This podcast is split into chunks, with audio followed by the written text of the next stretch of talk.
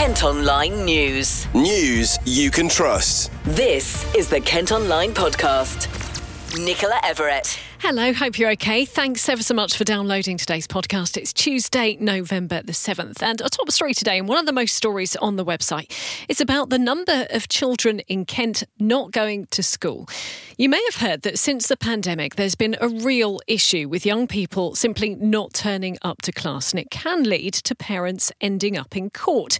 Well, our reporter James Pallant has been looking into this issue in depth for Kent Online and joins me now. James, thanks ever so much for being on the podcast today. Firstly, can you give us the data then? How many children are absent from school? Hi, Nicola. Thank you for having me. Yes, so the latest figures we have say that during the last complete school year, 25% of Kent pupils were persistently absent, meaning they missed at least 10% of school days. That's over 50,000 children repeatedly missing important class time.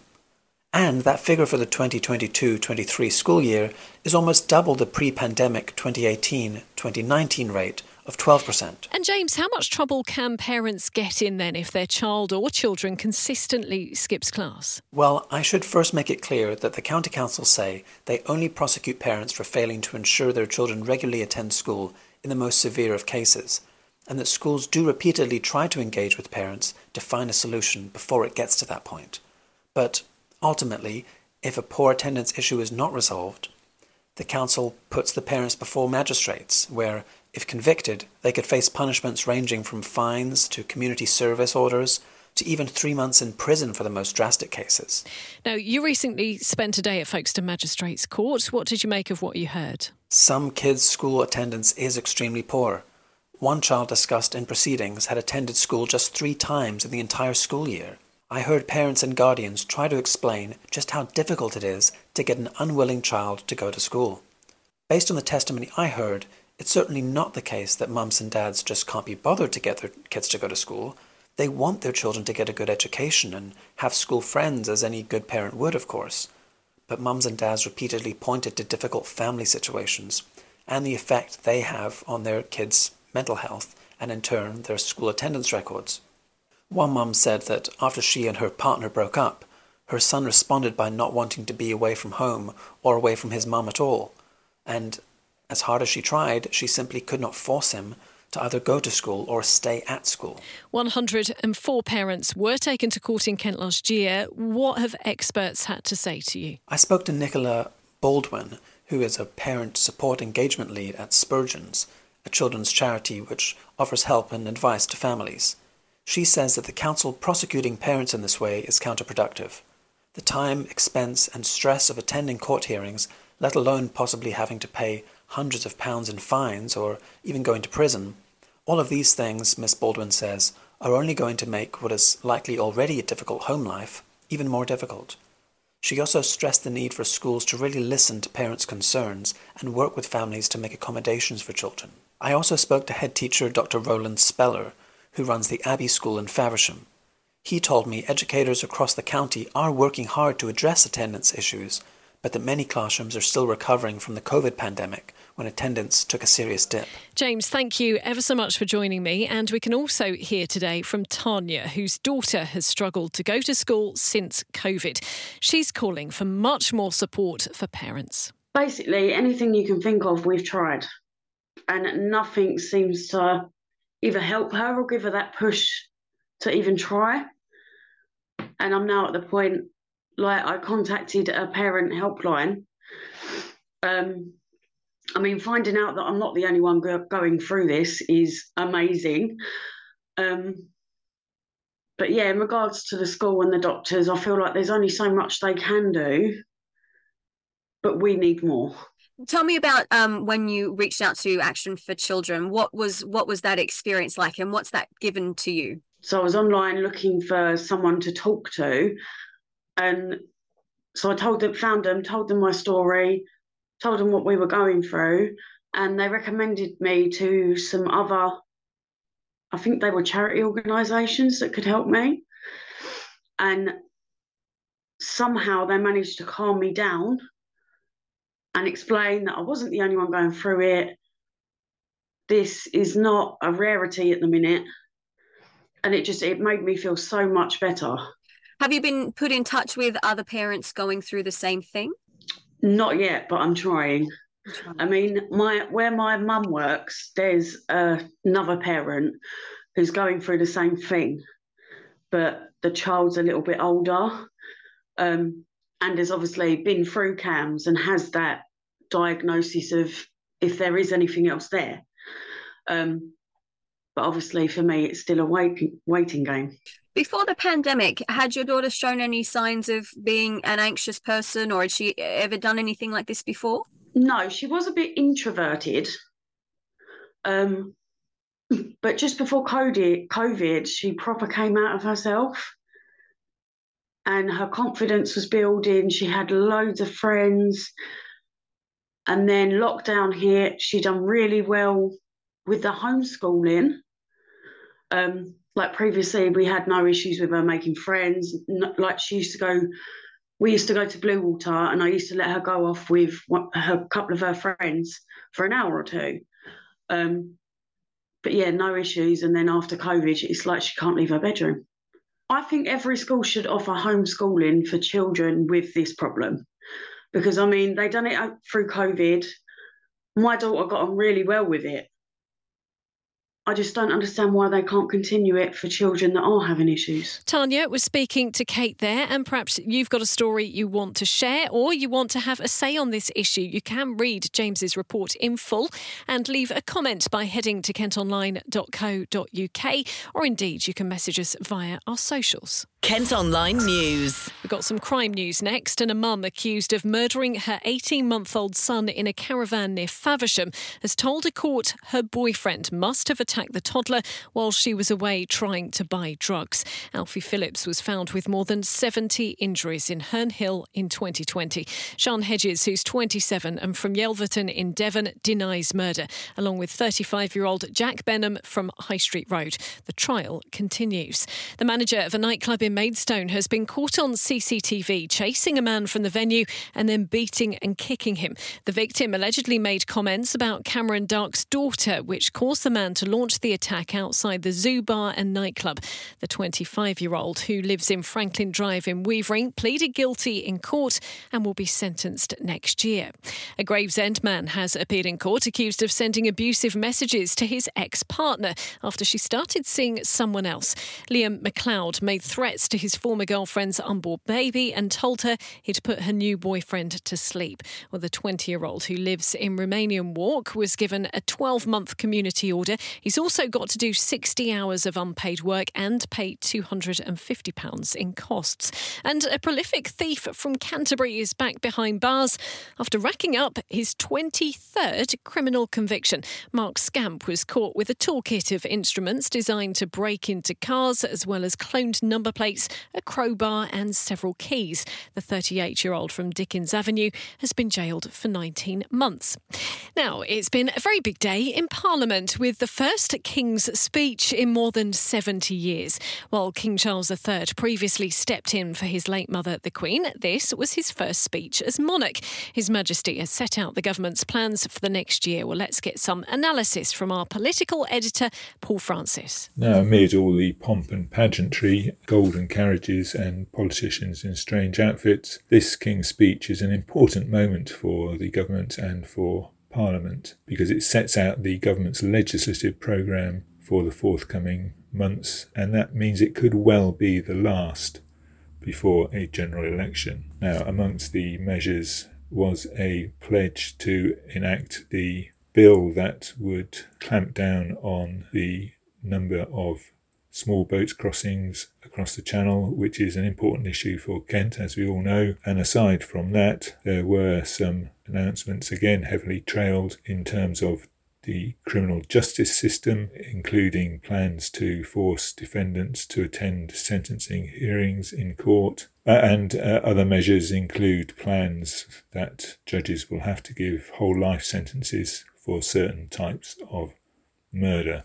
Now, obviously, there will be a, a, debate on these proposals, which will go on for five days, after which there'll be a vote. That debate will end uh, next week. Kent Online reports. A Medway charity boss has criticised the Home Secretary for describing rough sleeping as a lifestyle choice. You may have heard that Suella Braverman made the controversial comments while defending a policy to try and restrict the use of tents by homeless people. Well, Neil Charlick runs Gillingham Street Angels, and he's been speaking to Lucy. To be honest, I don't even know why she said it, but it's a really odd statement to make. And there's people out there, whether she's actually met any homeless people, seen any homeless people in real life, it's not really what happens. You can't just, these guys have had it hard enough anyway. They're not intentional homeless, most of these people. They're people that are struggling with the times. We're all struggling, everybody's struggling.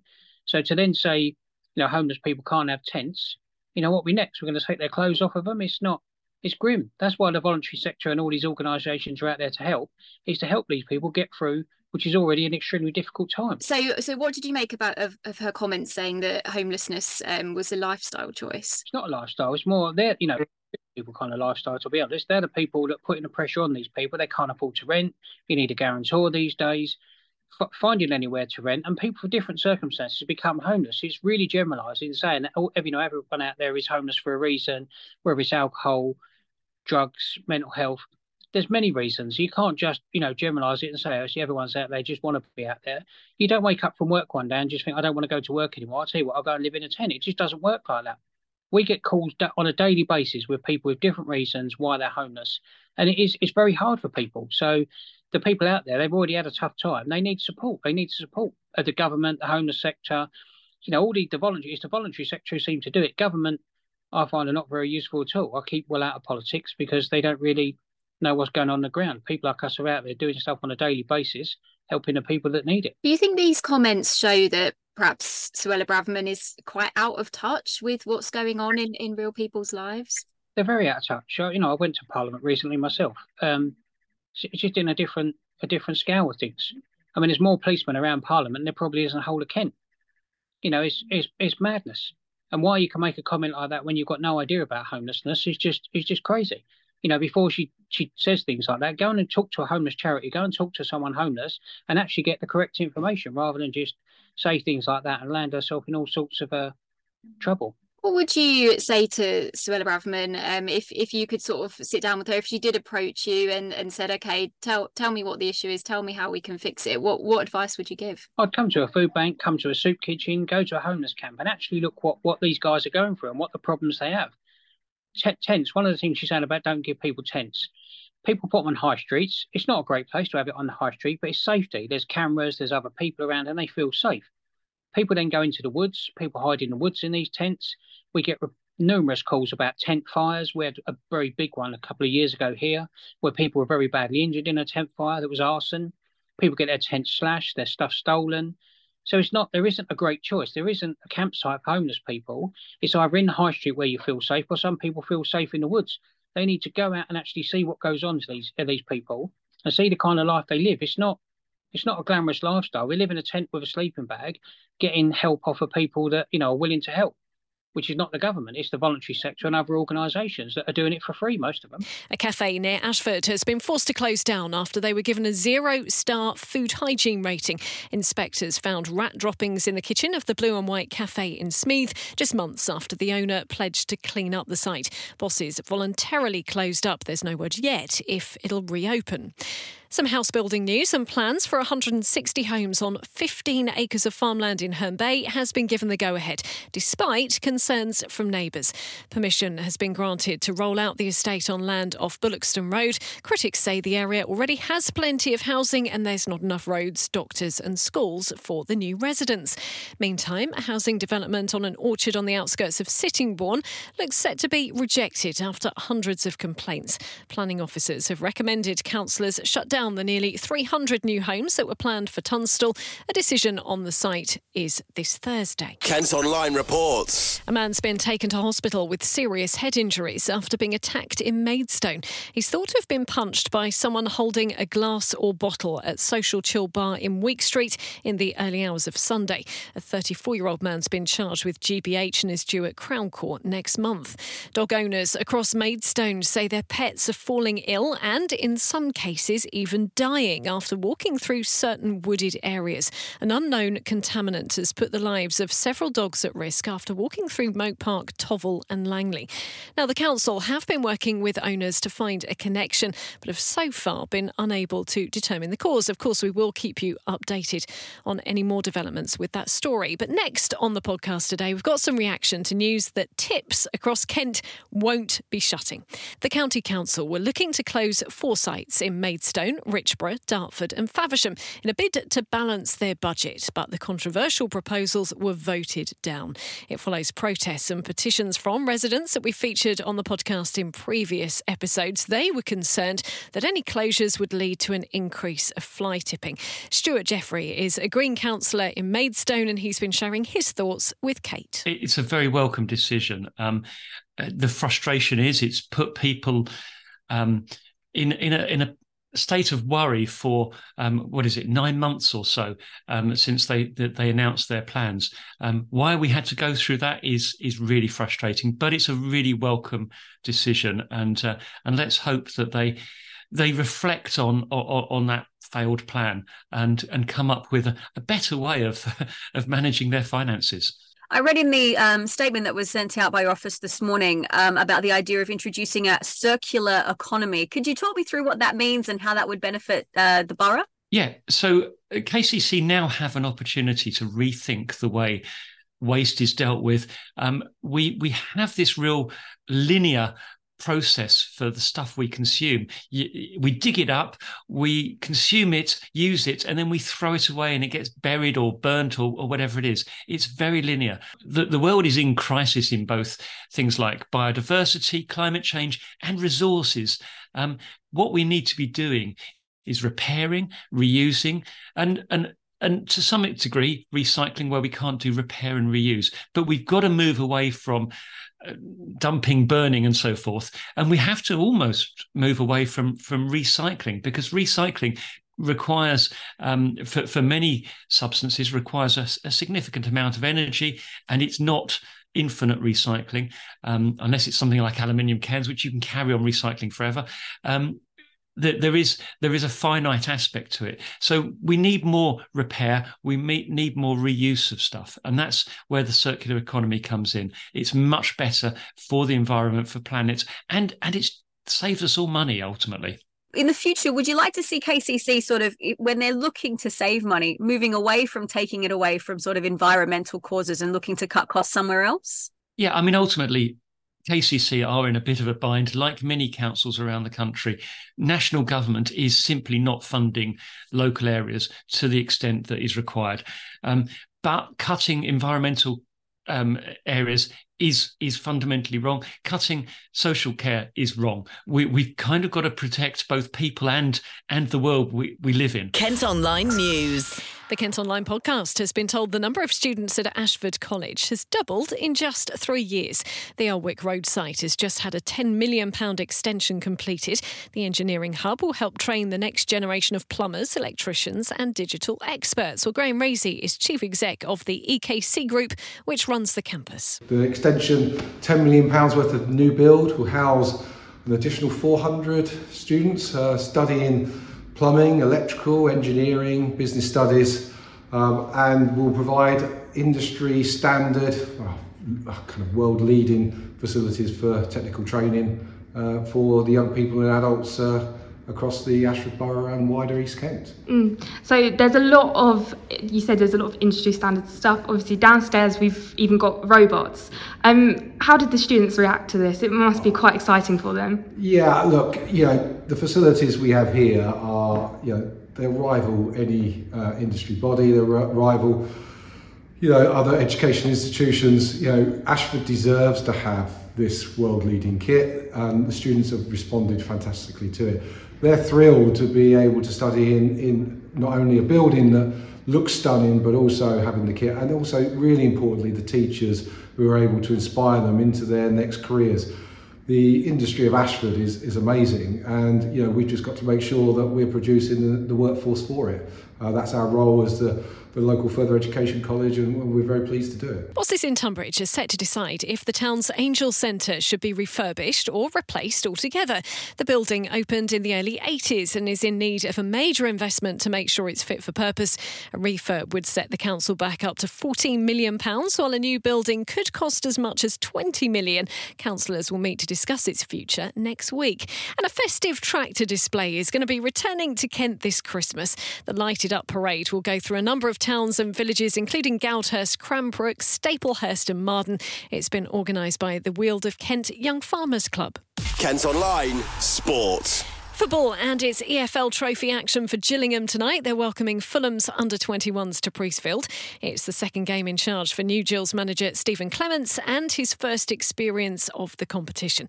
Well, he says the team will be different from Saturday's FA Cup fixture and has been speaking to our reporter Luke Cawdell. I imagine this will be your first involvement in the EFL trophy, won't it? It is my first involvement, yeah. So, uh, yeah, looking forward to it. Just another game, I suppose. Any game's Just, good, isn't it? Any, any game's good. It's, it's, a, it's, another opportunity for me to see the players. I've watched it, as I say, I told you the other day, I watched most of the games this season, and uh, you don't really get to know about the players until you're in the dugout mm. and you can see them close up. And I felt I learned a lot tonight, um, a lot today, sorry uh, in circumstances which were, which could have become difficult. But the players with their character didn't let that happen. Uh, they stood firm, and uh, yeah, I'm really pleased. You must have got to know them a bit better as well with your long bus journey and your hotel away, and it's a big squad as well today, wasn't it? So you got to see most of them. The players have been really, really well. They've been fantastic with me. Um, they know it's my first time doing this uh, as a number one. I've had to do a lot of things this week for the first time, which I've never ever done, um, which has been strange, but I've enjoyed it. Um, but what I've really enjoyed is getting on the training pitch for two days. That was that's been my favourite part of the week. Yeah. Um, so um, this will all settle down, all this um, stuff when a new manager comes in soon, and, and I can just get to work with the players. That's what I'm looking forward to most. Well, you, you managed to put uh, Lewis Walker on today as well. He's back from loan. Joe Gbode as well. It's back as well. You've got a few extra bodies around. Yeah, there's a few. There's a few being brought back in. So uh, uh, Lewis done uh, he, he, done well out on loan. So uh, yeah, we decided to bring him back and uh, um, yeah, shore up the squad a little bit, and, and I think um, he's done good. He's done well in training, so I think he might have something to offer. Kick-off tonight is at seven. You'll be able to follow all of the match action at Kent Online. The sports team are also covering Maidstone versus Eastbourne and Dartford against Chelmsford. Well, that's all from us for today. Thanks ever so much for listening. Don't forget you can follow us on Facebook, X, Instagram, TikTok, and Threads. Plus, you can get details on the top stories direct to your email each morning via the briefing. And to sign up to that, you just need to head to kentonline.co.uk. News you can trust. This is the Kent Online Podcast.